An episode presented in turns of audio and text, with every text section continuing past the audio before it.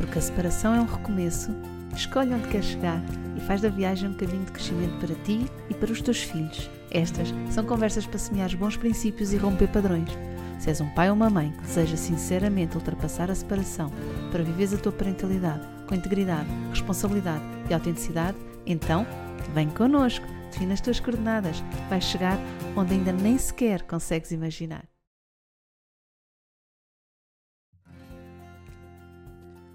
Olá, seja bem-vindo, bem-vinda ao nosso podcast G P três S para um divórcio mais consciente.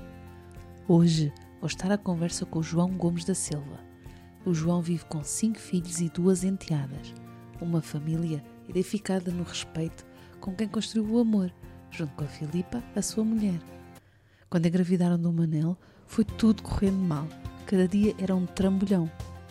Como escreveu a Carolina Leite, irmã do Manel, quando achas que não há volta a dar e que vais ficar eternamente a chorar, há um sorriso que aparece, que aparece para ficar. E ficou mesmo. É a história desta família que abriu a porta e o coração à diferença que vais conhecer. Fica, vais gostar. Olá, João. Olá, Mafalda, bom dia. Bom dia, bem-vindo ao nosso podcast G P três S para um divórcio mais consciente. Muito obrigado, muito obrigado pelo convite, desde já. Obrigado por ter aceito e por vir fazer esta partilha. Um, eu desafiei o João para falarmos uh, sobre família, sobre como cresce uma família, como se desenvolve uma família, como se constrói uma família, a, a sua família. E... porque vocês são uma família super especial por vários motivos. As famílias, de uma forma geral, nós sentimos-las sempre como muito especiais, não é? Sobretudo quando estamos identificados com elas e nos sentimos confortáveis e confiantes nesse espaço. Isso não é verdade sempre, mas felizmente creio que é aqui o, o, o nosso cenário e é sobre isso que vamos falar. Mas a vossa é, é muito especial porque traz mesmo muitas coisas especiais, não é? Além do número, vocês são muitos. Hum, portanto, é uma família... O João fala em, em reconstruída no, no livro, uh, menciona, eu, eu ainda não sei como é que hei de me referir à, à, à minha família, que tem uma estrutura idêntica à sua, se como reconstruída, se como binuclear, se como, não sei, eu ainda não consegui o, o termo certo e não, e não estou totalmente confortável como é que hei de fazê-lo, mas se tiver aí ideias para, para partilhar, João, gostava que, de, de as receber. E depois têm uh, um, um elemento que também traz qualquer coisa de especial. Todos os elementos das famílias trazem coisas especiais, nós sabemos bem isso, mas depois há assim umas, uns pormenores que às vezes ainda são mais especiais, não é? Que é o, o, o nascimento do Manel, que trouxe uma grande transformação na vossa vida, tanto do João como da Filipa, pais do Manel, como dos irmãos. Pude assistir testemunho que os irmãos, o Pedro, o Nuno, a Joana, o Francisco, a Marta e a Carolina deram, que foi delicioso e super ternurento, e o impacto que o nascimento do irmão trouxe um, tão positivo e construtivo, não é? Portanto, esta é assim os, os, a estrutura que eu tinha pensado, João. Acho uma estrutura ótima. Gosta? Ok. Então, nesse caso podemos começar pelo princípio, não é? Quando conheceu, uh, portanto, quando conheceu a Filipa e começaram, ou decidiram ter uma relação. Como é que é isto de avançarmos para uma relação quando já trazemos filhos e quando a outra pessoa também traz filhos? Como é que foi para vocês? Não, não é, é, é, uma, é uma situação ao mesmo tempo comum e incomum, não é? Ou seja, é comum porque, enfim, todas as pessoas se vão apaixonando na vida e é uma sorte quando temos assim a sorte de nos podemos apaixonar, não é? E, e o, o incomum que aqui tem é o facto de cada um ter os seus filhos.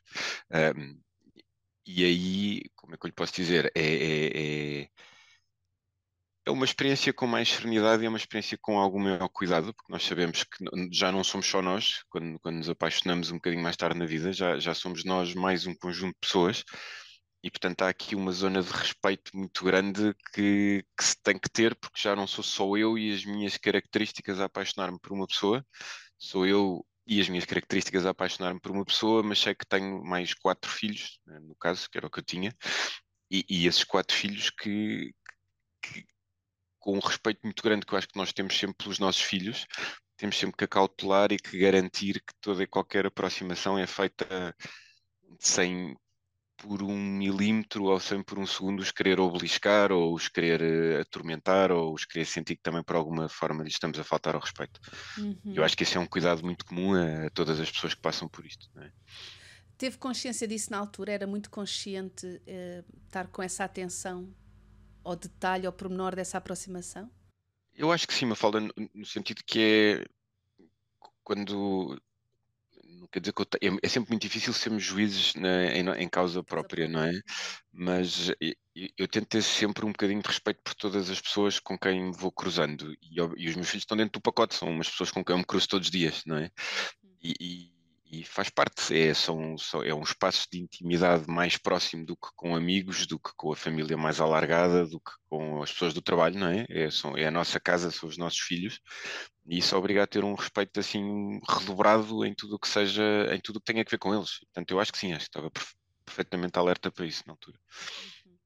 E também teve esta sensação de, de, de responsabilidade extra quando vamos para uma relação e já trazemos os nossos filhos e outra pessoa também tem filhos, de eu não estou, quando assumo a responsabilidade nesta relação, não é só com esta pessoa, é sabendo que esta pessoa tem os seus filhos. Sim, sem que isso se transforme num peso também, ou seja, uh, não é? não, não, isso não cria medo, isso não cria travões, não cria limitações, acho que tem que trazer uma consciência um bocadinho maior. É, é saber, eu respeito-te a ti por quem me apaixono, da mesma maneira que respeito as tuas filhas, da mesma maneira que respeito os meus filhos. Eu acho que se todos, se todos respeitarem estas regras do jogo, que são o respeito para ti, o respeito pelos teus filhos e o respeito por mim, um, eu diria, o, o terreno está assegurado, não é? Não há nenhuma garantia que corra tudo bem, porque depois o amor é que constrói em cima do respeito, não é? Mas há pelo menos a garantia que não corre tudo mal, porque quando há respeito, eu acho que pelo menos temos sempre essa garantia que, que as coisas não vão correr mal. Agora abanei aqui, João, porque disse, o amor constrói-se em cima do respeito. E, e, e o que eu assisto muitas vezes é as pessoas a tentarem fazer o contrário, é construírem respeito em cima do amor. Não é a mesma coisa, pois não? Eu não acho a mesma coisa, lá está, porque eu acho que respeito, eu, eu respeito tem que ter por tudo, não é? O amor eu vou construindo nas minhas relações mais próximas, vou construindo em casa, vou construindo com os amigos, vou construindo no trabalho, não é? Portanto, eu, eu construiria o amor em cima do respeito, sim. Vocês quando começaram a, a conviver mais, imagino que entretanto começam a trazer também os, os filhos para o convívio, uns com os outros e, e convosco, havia grandes diferenças, ou notavam grandes diferenças do ponto de vista da experiência parental e, e, e do estilo parental de cada um, e que isso uh, era nítido? Ou pelo contrário, sentiram logo, uh, sentiram logo ou sentiram alguma vez sequer essa afinidade? Olha, temos estilos parentais diferentes, uh, parecidos ou diferentes, temos valores muito parecidos ou muito diferentes, deu experiências a cada, cada um deu experiências aos filhos diferentes. Como é que foi depois esse encontro com as duas partes da família? Eu diria que vai-se construindo, não é? Uh, valores naquele sentido de modo de olhar para a vida e muito construído nisto também, eu diria, andamos sempre um bocadinho à volta das mesmas palavras, não é? Do respeito, do amor, do carinho, do cuidado.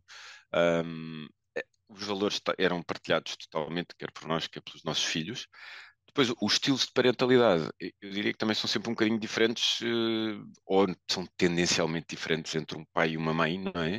Uh, e, e isso passa a ser também tendencialmente diferente, pelo menos o que eu tenho visto, entre um homem e uma mulher, não é? Uh, eu, eu sou tendencialmente menos controlador, mais de deixar andar e, e mais um bocadinho de os entregar a eles próprios.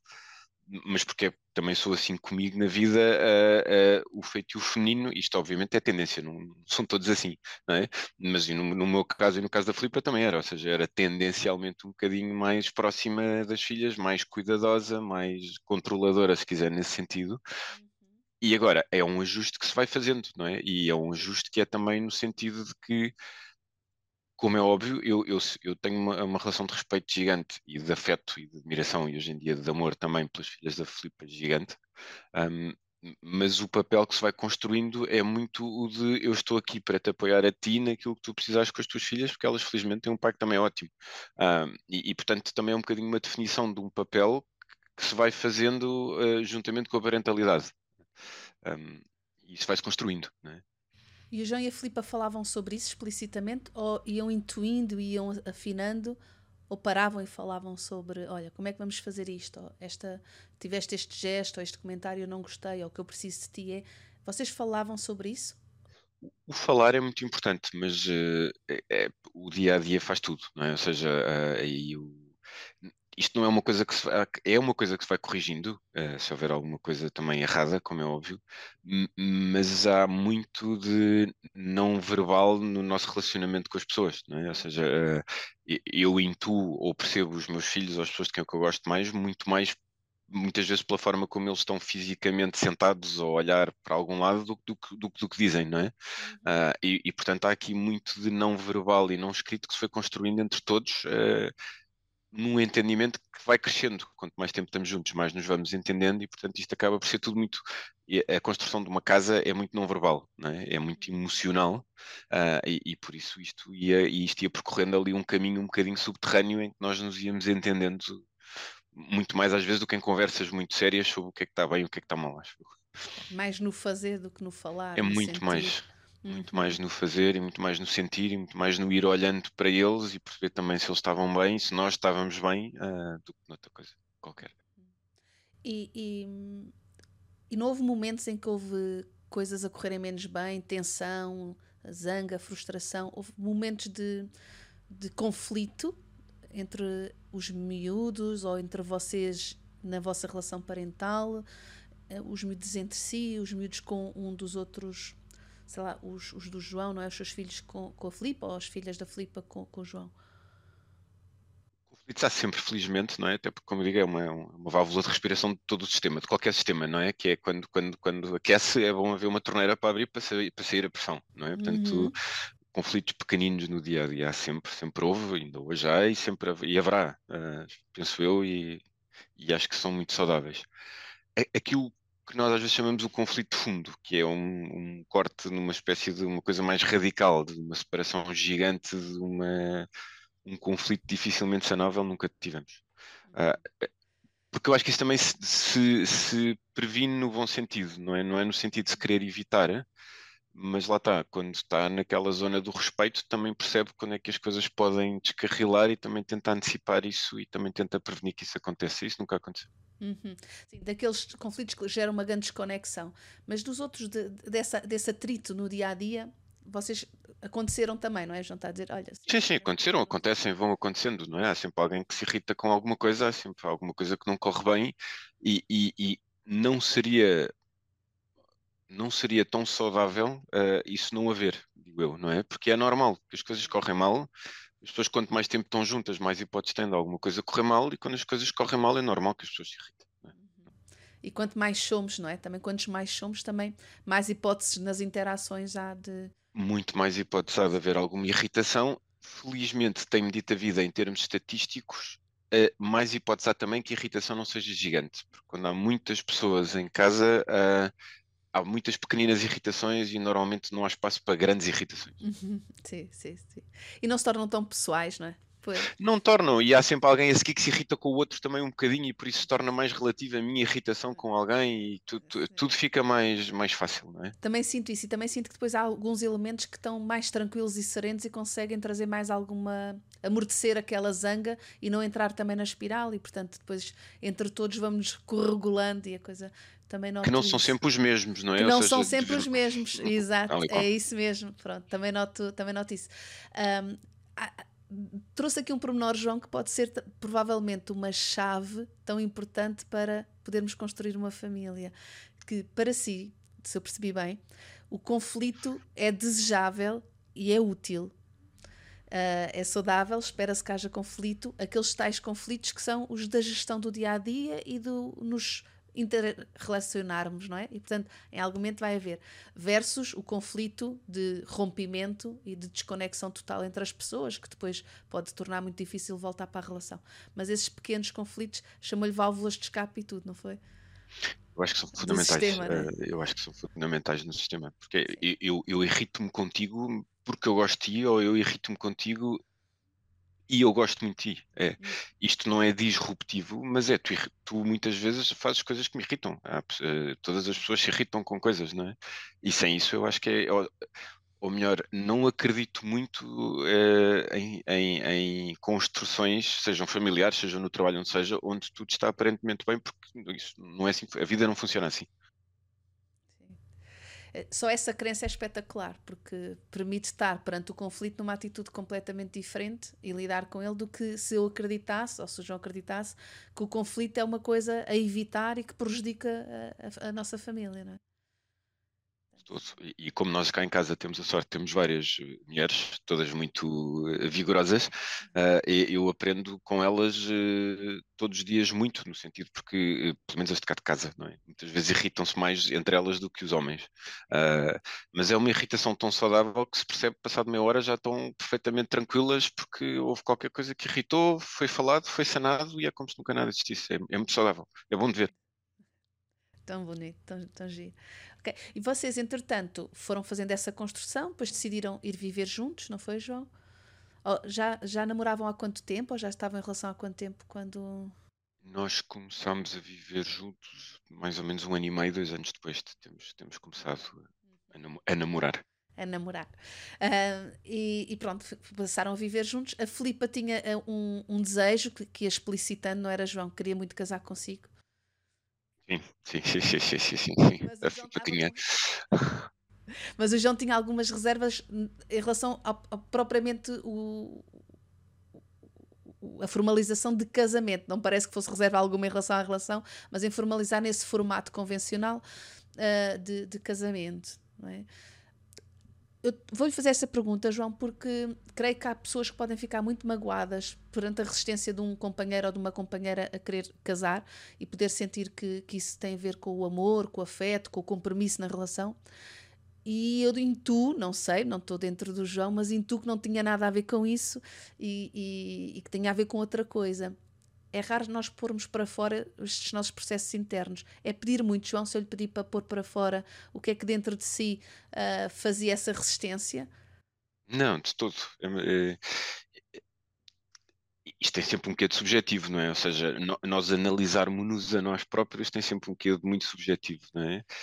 Mas eu hoje, então, olhando tranquilamente para trás, eu acho que, é, que tínhamos os dois... O, uma forma diferente de olhar para a mesma realidade, que é no sentido de, eu acho que para a Filipa o casamento era um bocadinho, lá está, a reconstrução de um modelo uh, uh, em que os dois gostávamos tanto um do outro, queríamos recriar um bocadinho a, a construção de uma casa e de uma família.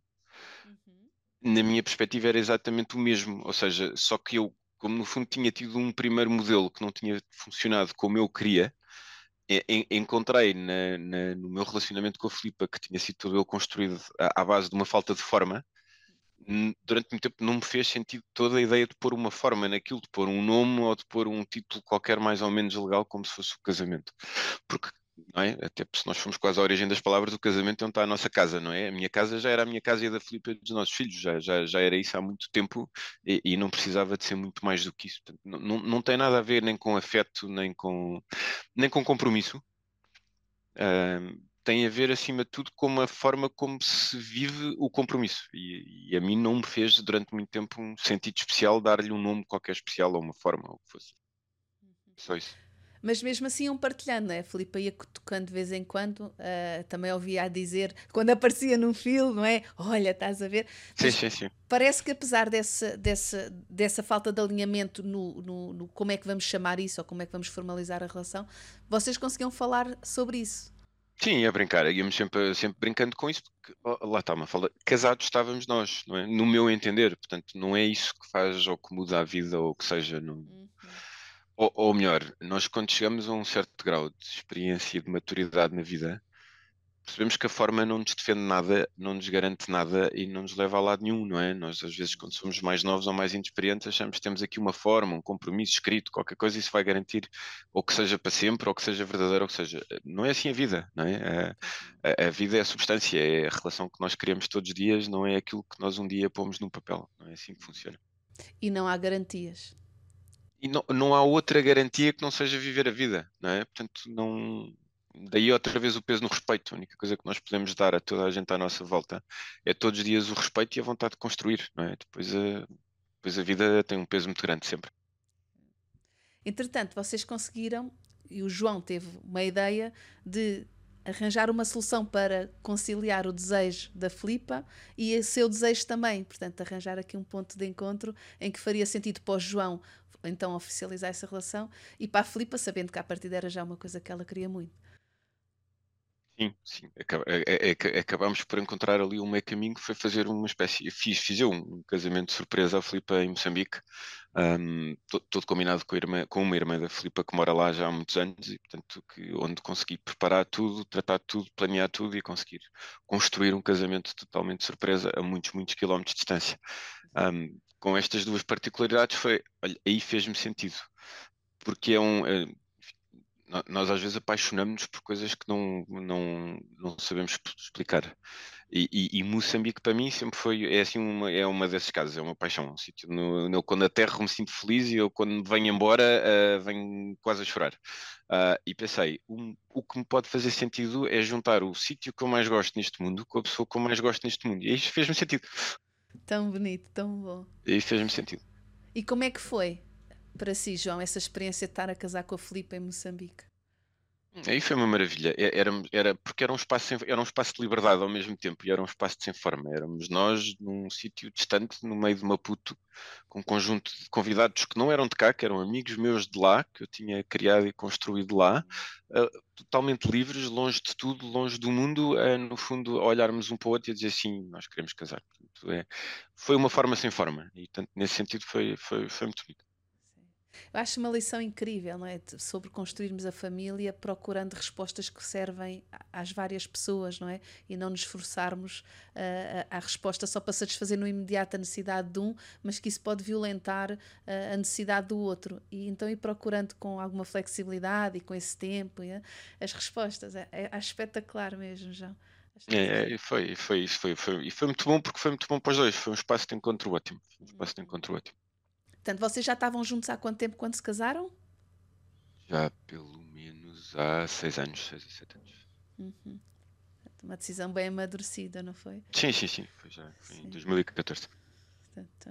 Entretanto, uh, no meio dessa construção da família e de vocês irem progredindo e conhecendo-se e, e criando essa estrutura familiar, veio também o, o desejo, também percebi que partiu daquilo que, que eu fui percebendo de vocês e que fui pesquisar um bocadinho, uh, partiu muito da Filipa, não é? Uh, essa, essa vontade de, de, de terem um filho vosso. Depois tudo vai... Tu, tu... Quando nós não forçamos as coisas, as coisas depois acabam por fluir naturalmente, não é? E, e aqui foi muito o... Nós tivemos ali uns anos braçalmente duros, ou seja, que é quando tínhamos os, os, os seis, na altura, em casa, uh, no princípio estavam todos, pá, entre os dois e os doze ou treze anos, portanto, é, é, havia ali uma parte braçal importante entre, enfim, quem tem filhos sabe como é que isto é, entre fraldas, xuxas, banhos, fraldinhas, alimentações, hum. preparações de mochilas, enfim, há toda ali uma logística mais ou menos industrial que se tem que montar. Mas e... as atividades, vocês não tinham depois a correria das atividades? Sim, sim, sim, os fins de... eu, eu lembro-me que passava os, os, os fins de semana em que eles estavam comigo, era, era, era... Não, não era Uber, porque na altura ainda não havia Uber, mas era um pré-Uber qualificado, porque hum. passava de, não é? Tinha, dia, tinha fins de semana que não fazia mais nada, senão andar de carro de um lado para o outro a largar e a apanhar.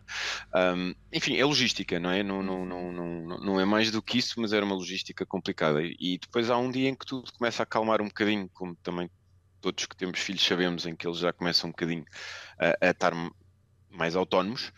E eu acho que nessa altura da calmia que foi entrando com mais força a ideia de podermos ter os dois um filho em conjunto também, um bocadinho ali como um, se fizer um selo ou um símbolo também de muita coisa. Uhum. Sim. Um, eu... eu...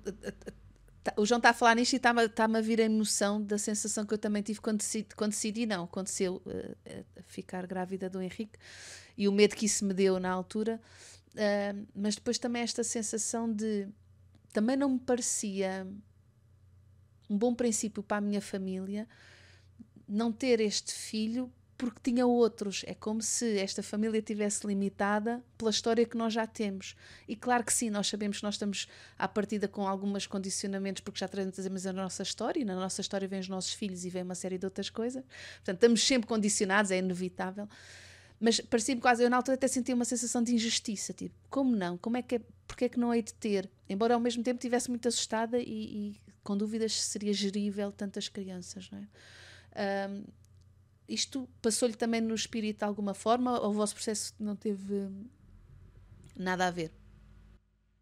Eu, eu cá, em casa, cá em casa o homem do medo é um bocadinho sou eu e, e a Filipa é um bocadinho ali o furacão que leva tudo à frente comigo a tentar às vezes travar ou não um bocadinho, não é? Medos imensos, não é? Ou seja, to, todos os dias que uma pessoa acorda e olha ao lado quando estão cá todos e pensa tem aqui seis bocas que vão ter que comer de alguma maneira, que vão ter que se vestir, que vão ter que ser educadas, não é? Num mundo que não é assim espetacularmente fácil, ah, medo todo, não é? Portanto o medo de pôr ainda um sétimo em cima dos outros seis, imenso. Não é? Por tudo, pela parte económica, pela parte do tempo, pela parte da disponibilidade, pela parte do setor. Medo, sempre, muito.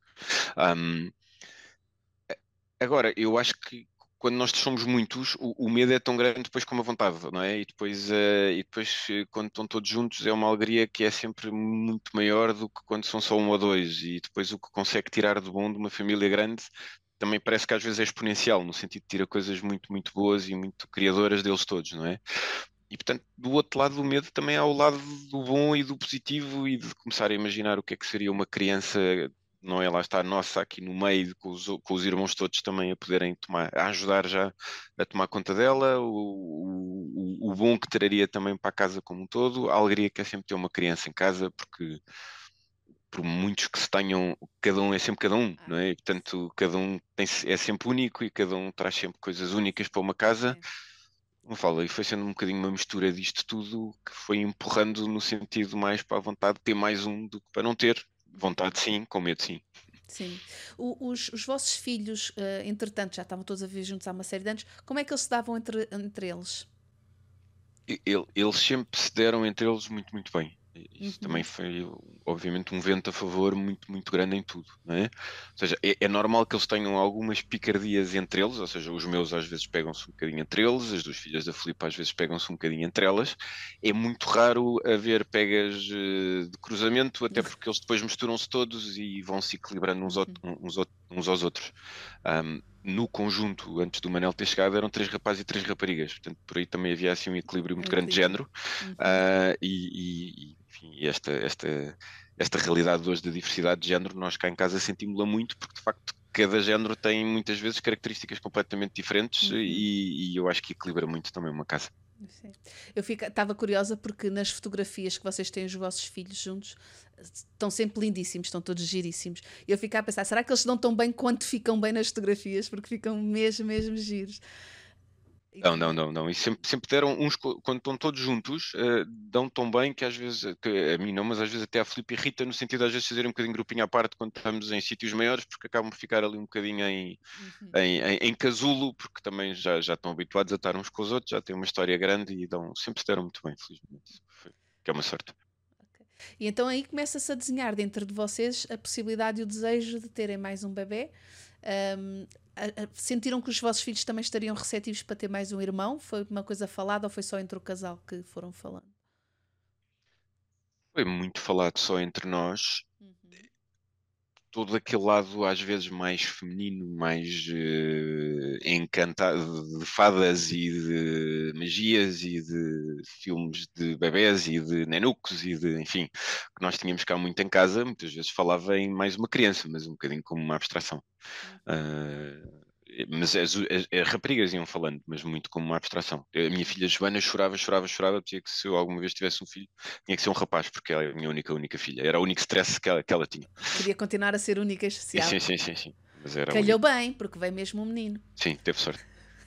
eu, eu é que tive sorte, acho. Uh, então, depois começou a nascer dentro de vocês esse, esse desejo, essa vontade. Não, não engravidaram logo, levou ali algum tempo, também segundo percebi.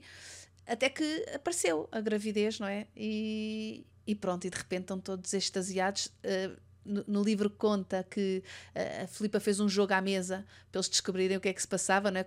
Com papelinhos que eles tinham que montar uma frase e quando tivessem frase construída iam ter ali uma revelação.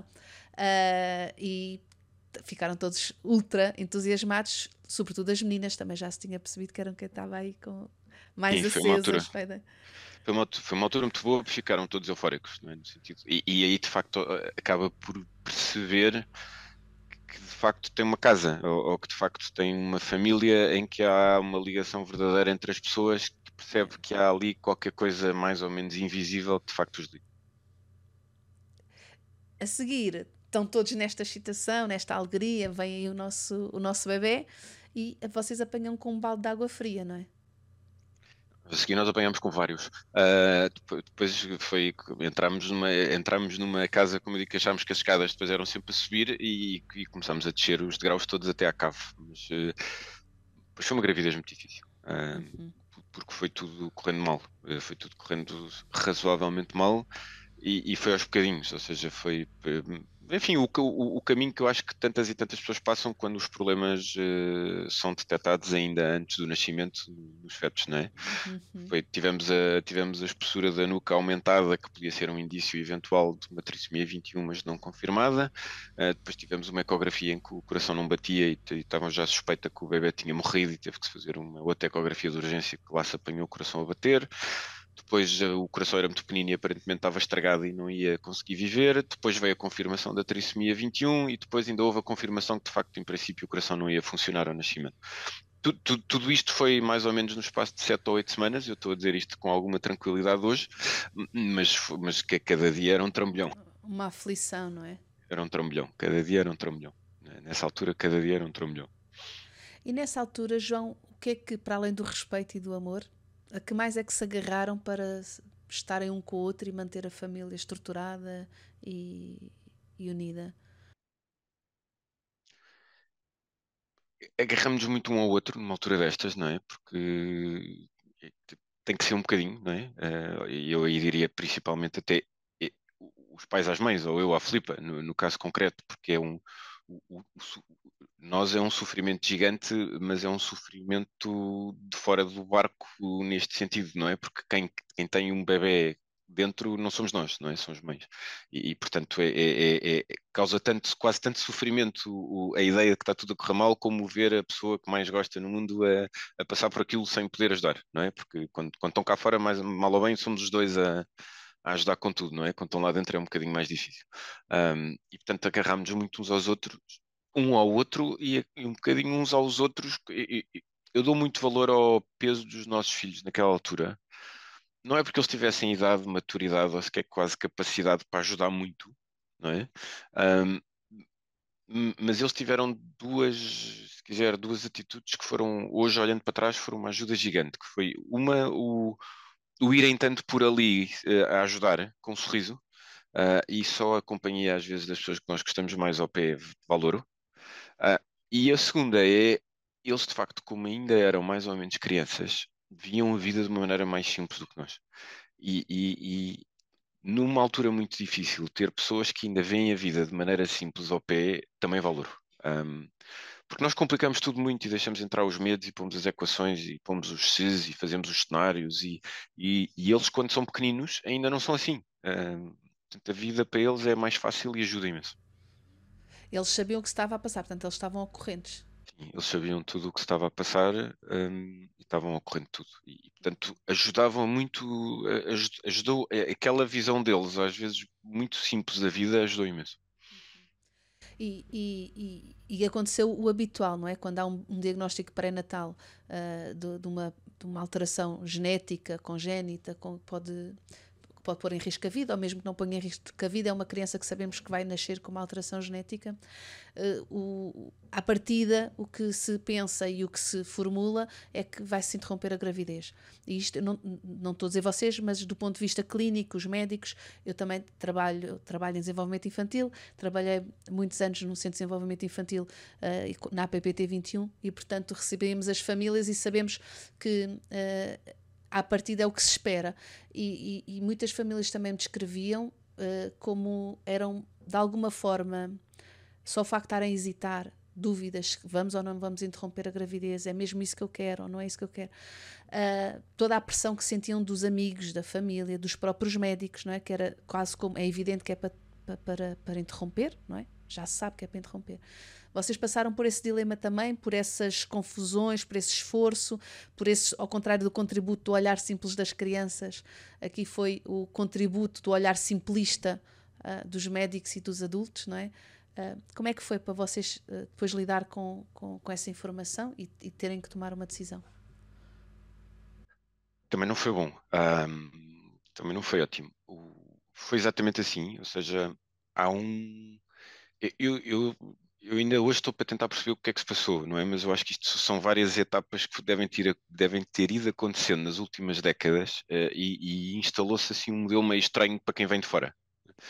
Que eu, eu imagino que tenha sido possível passar de uma fase em que todas as crianças nasciam porque não havia meios de diagnóstico pré-natal, um, para uma fase em que se deu às pessoas a possibilidade para poderem tentar descobrir se havia algum problema com os fetos antes de nascerem, para a possibilidade depois de fazer essas interrupções e depois de repente daí até se ter generalizado a interrupção, para depois quase ser preciso uma pessoa subir uma montanha para não interromper. Deve ter sido um caminho qualquer subterrâneo que se foi fazendo, um, mas quem vem de fora não está preparado para isso, uh, ou, ou, ou pelo menos no nosso caso não estávamos preparados para isso.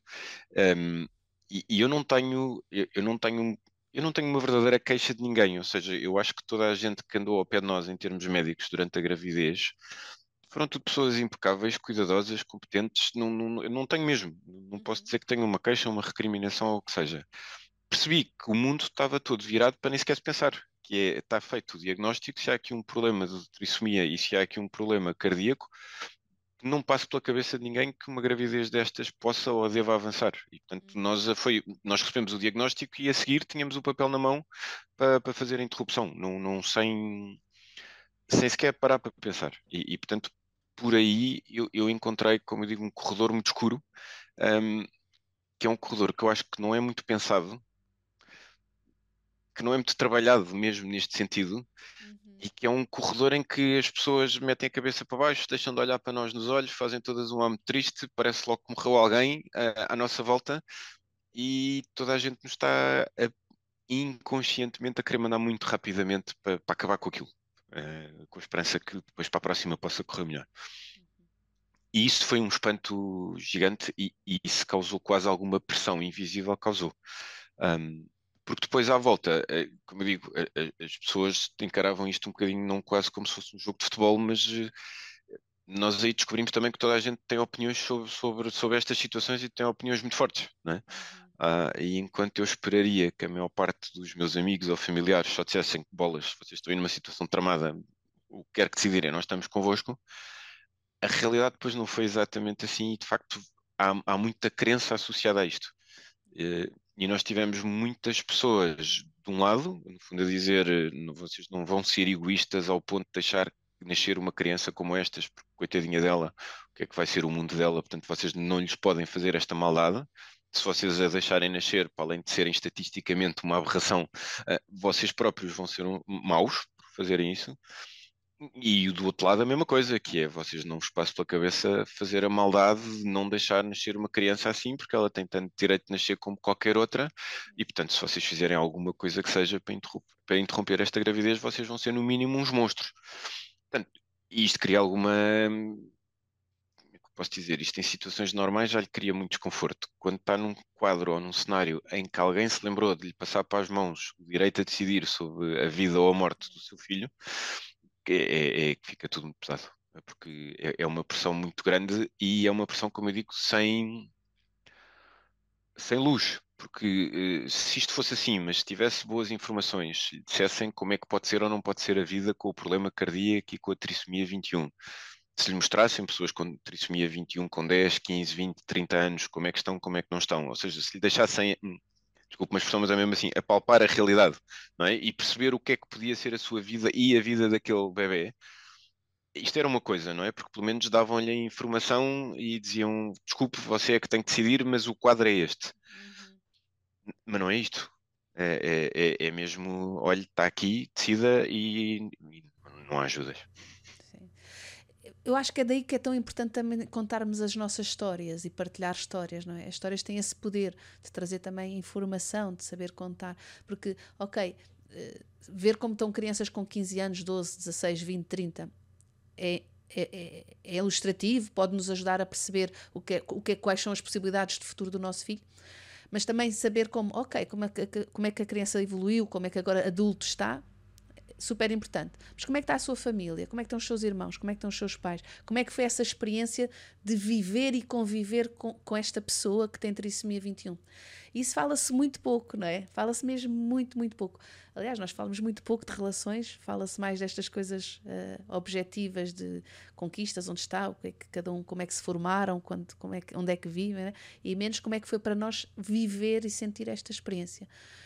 E daí eu achar tão, tão, tão importante este livro, uh, João, que entretanto escreveu sobre a vossa experiência de, de, de ficarem grávidos do Manel e depois de terem que decidir sobre uh, se ele fi, viria a nascer um, ou não. E, e, e como é que foi para a vossa família ir lidando com isso. Eu acho que partilhar a experiência emocional é tão importante mesmo.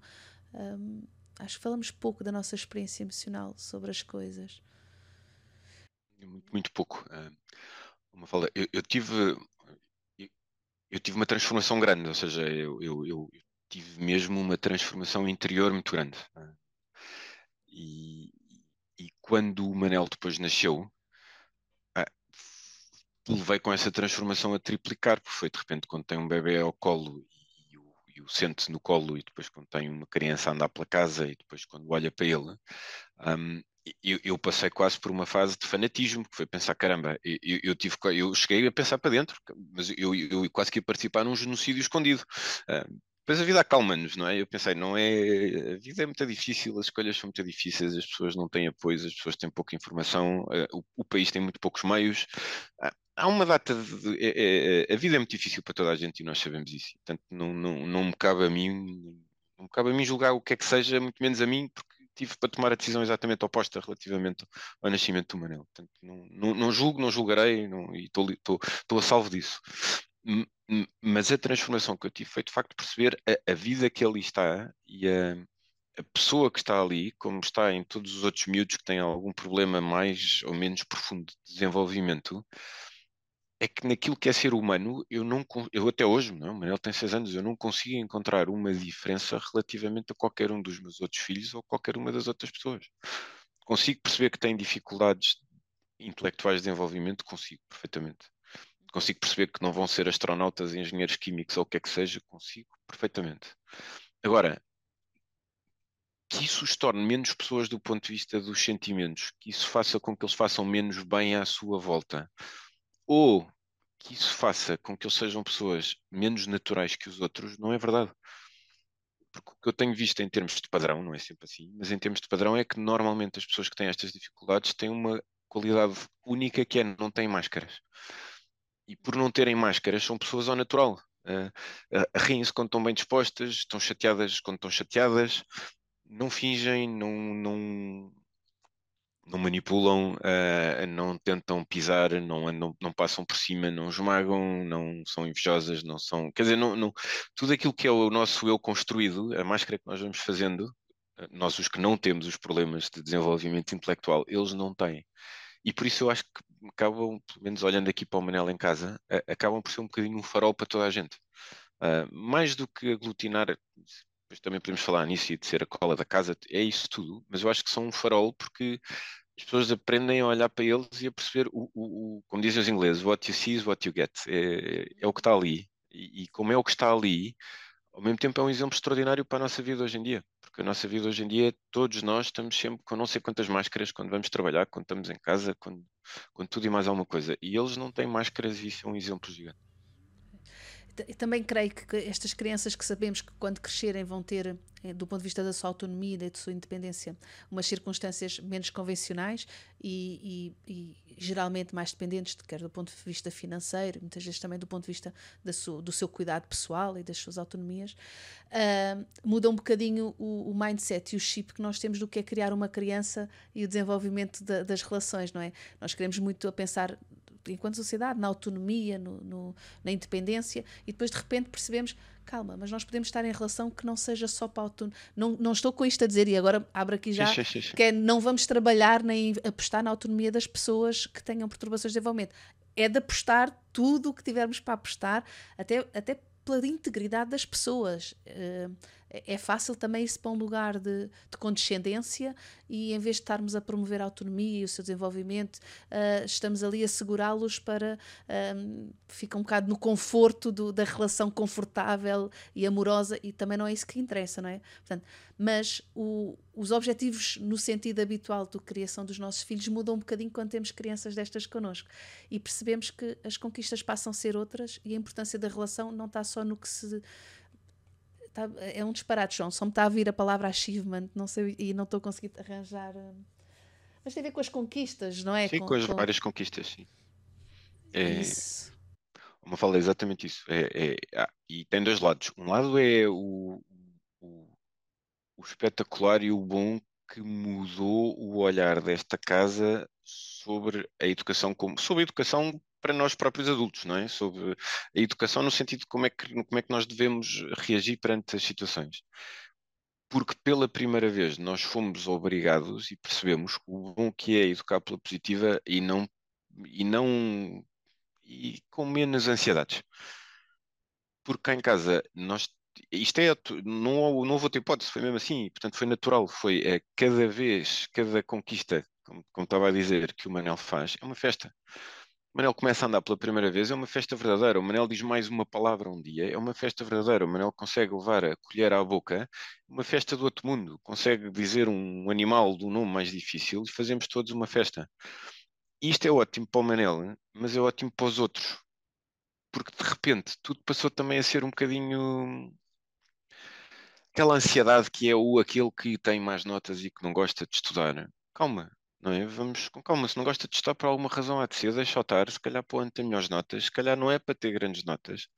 Isto não quer dizer que seja menos exigente, quer dizer que vamos lá adaptar cada um àquilo que ele é. Não, não, não, não vale a pena estar a tirar pereiras de uma macieira, como eu digo, não é? Portanto, uma coisa é ser preguiçoso e fugir às, às coisas da vida, não é? Outra coisa é estar a pedir às pessoas como se todos fossem iguais a uma máquina repetitiva, não é? Ou o outro filho que tem mais dificuldades emocionais ou de relacionamento com as outras pessoas. Não vale a pena atirá-lo para o meio das festas como os outros, porque não vai ser igual, não é? Tem que se ter cuidado, tem que se ir falando com eles com calma, tem, tem que se ir adaptando. E, e isso é uma lição gigante em termos de, de exemplo cá para casa, e eu diria quase de exemplo para o mundo, no que diz respeito também do, do Manel. E a outra é isso, é sim, claro, é ensinar para a autonomia sempre, sabendo que nós não somos todos autónomos e que nós que temos a mania que somos autónomos também não somos, e que por isso cada um que conquiste o grau de autonomia que puder ter, mas que os outros à volta também sejam ensinados a ajudar aqueles que não possam ter o mesmo grau de autonomia no futuro. Uhum, exato, e que o valor das pessoas não se meça e que por não essa, se meça por, por aí. Esse... Exatamente, é? Sim. E porque nós sabemos, não é, que as estatísticas são sempre terríveis, não é? Mas este mundo, não é? Se tem mais de mil milhões de pessoas com algum grau de deficiência, é, é porque nós não somos todos assim tão espetaculares como estamos sempre a querer mostrar que somos, não é? Há, a vida traz muitas surpresas, há muitas doenças que vêm de um dia para o outro, há muitas incapacidades físicas ou não físicas que aparecem de um dia para o outro. E se todos estivermos um bocadinho treinados desde o princípio, para saber viver com isso, para saber ajudar a isso, para saber aprender com isso, porque as pessoas que têm as, as dificuldades físicas ou mentais não são menos pessoas que as outras, uhum. E aprender o que elas nos podem trazer, né? Tínhamos uma vida um bocadinho melhor todos, como eu acho. Sim, sim, exato. E, e essa, eu acho essa experiência super rica, João, que é quando nós estamos a cuidar de alguém que sabemos que à partida vai ter esta, algumas destas limitações, ainda assim está a ser valorizado, está a ser amado, está a ser respeitado, está a ser investido. Estamos a dizer também aos outros que são saudáveis e que estão bem. Se um dia vos acontecer alguma coisa, que por algum momento estejam menos saudáveis, com menos competências, com menos capacidade, vão continuar a ser amados, vão continuar a ser respeitados, vão ser, continuar a ser cuidados, não é? E, e se acontecer uma coisa que não seja transitória, que seja mesmo... Nós, no fundo, estamos a mandar a mensagem subliminar de que, ok, vai ficar ok, até porque vai acontecer...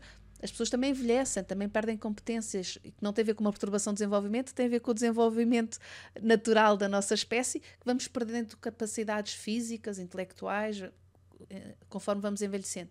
Mas é outra, mas é, é, é, é uma situação muito parecida, porque uh, o chegar da idade implica um grau muitas vezes de incapacidade muito pior do que muitos daqueles que nós temos antes.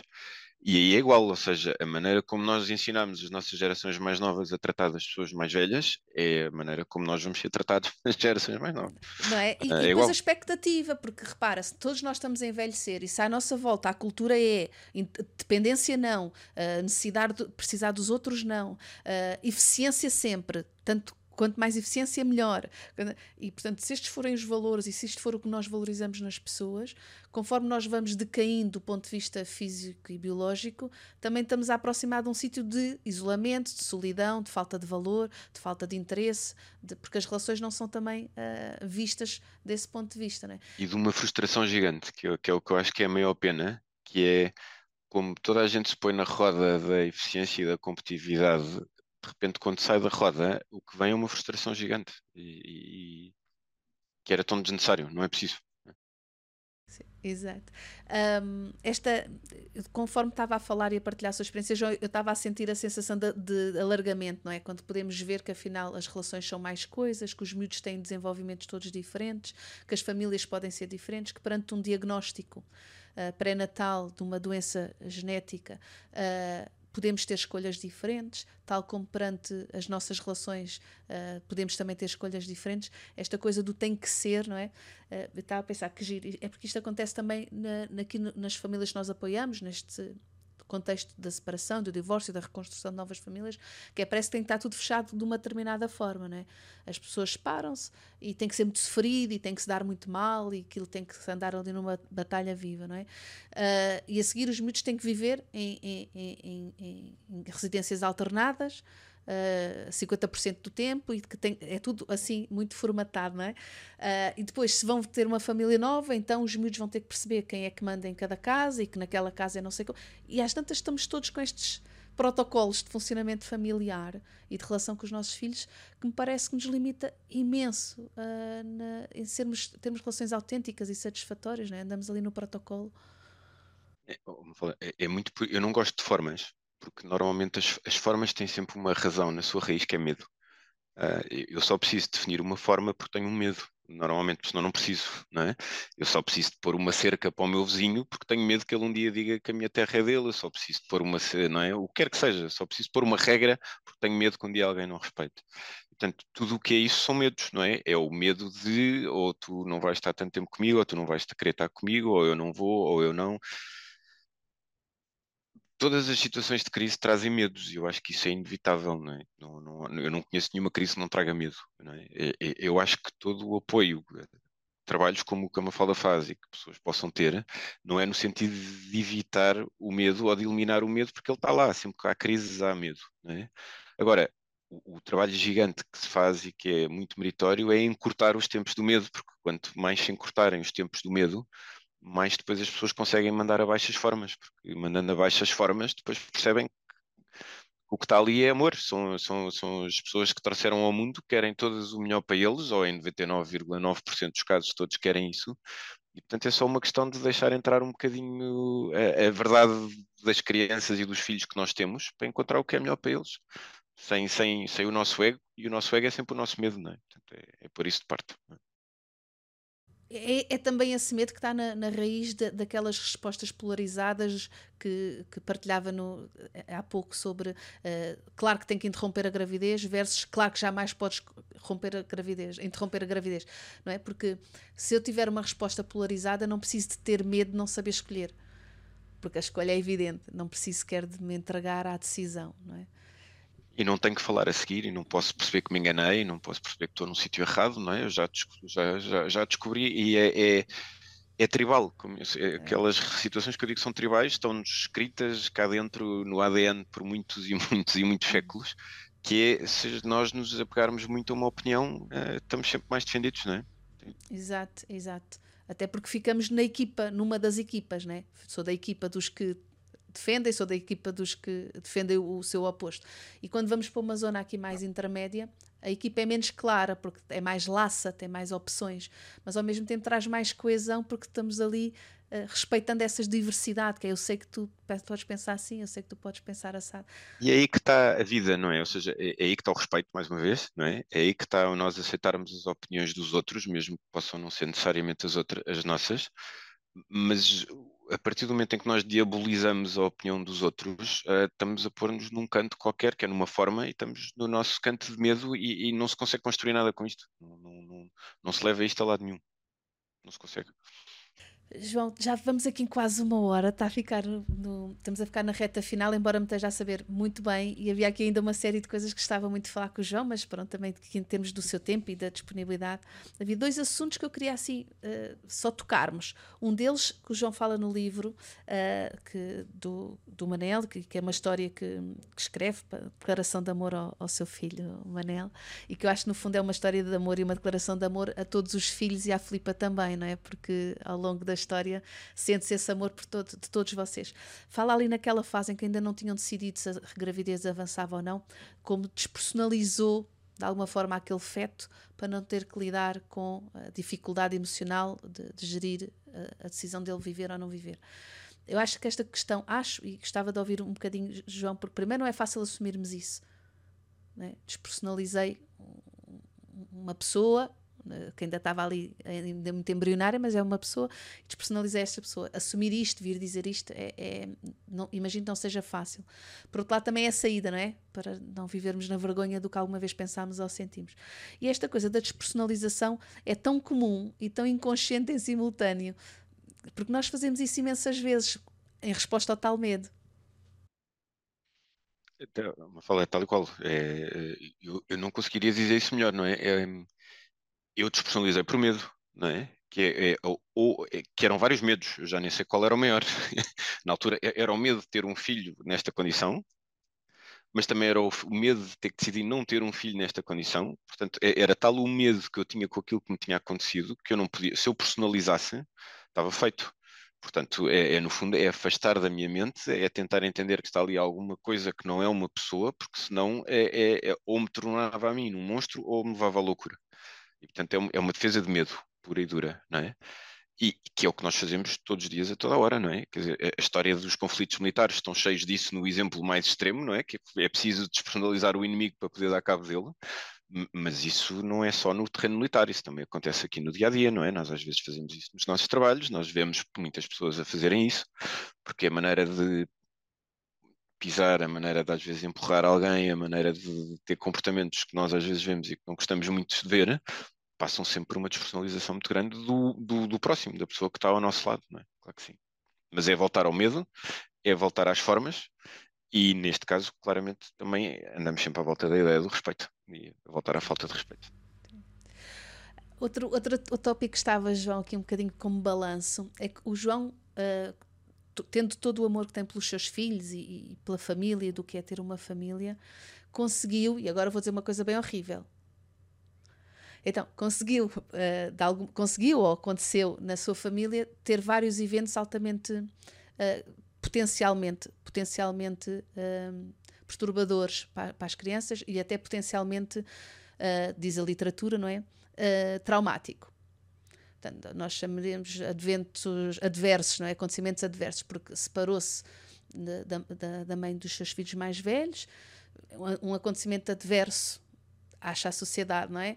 A seguir, reconstruiu a sua família com, com a Filipa, segundo uh, evento adverso. A seguir, nasce uma criança que tem perturbações do desenvolvimento, terceiro evento adverso. Um, lá está, vamos para as estatísticas horríveis e o que é que esta adversidade quer dizer, porque na adversidade temos os dois potenciais, não é? O potencial traumático, mas também temos o potencial de crescimento.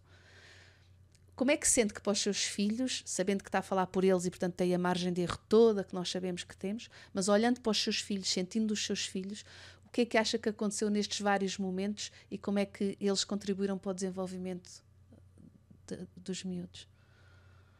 Vamos falar, então, primeiro eu e depois eles, não é? Ou seja, Boa. eu... Isso.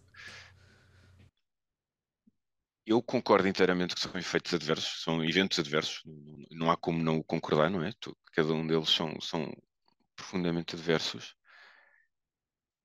Tenho tentado pautar a minha vida o mais possível, vou voltar à mesma palavra, pelo respeito, que é, eu não consigo garantir o resultado das minhas ações, eu consigo garantir a todo momento que eu atuo sempre com respeito por todas as pessoas que estão à minha volta.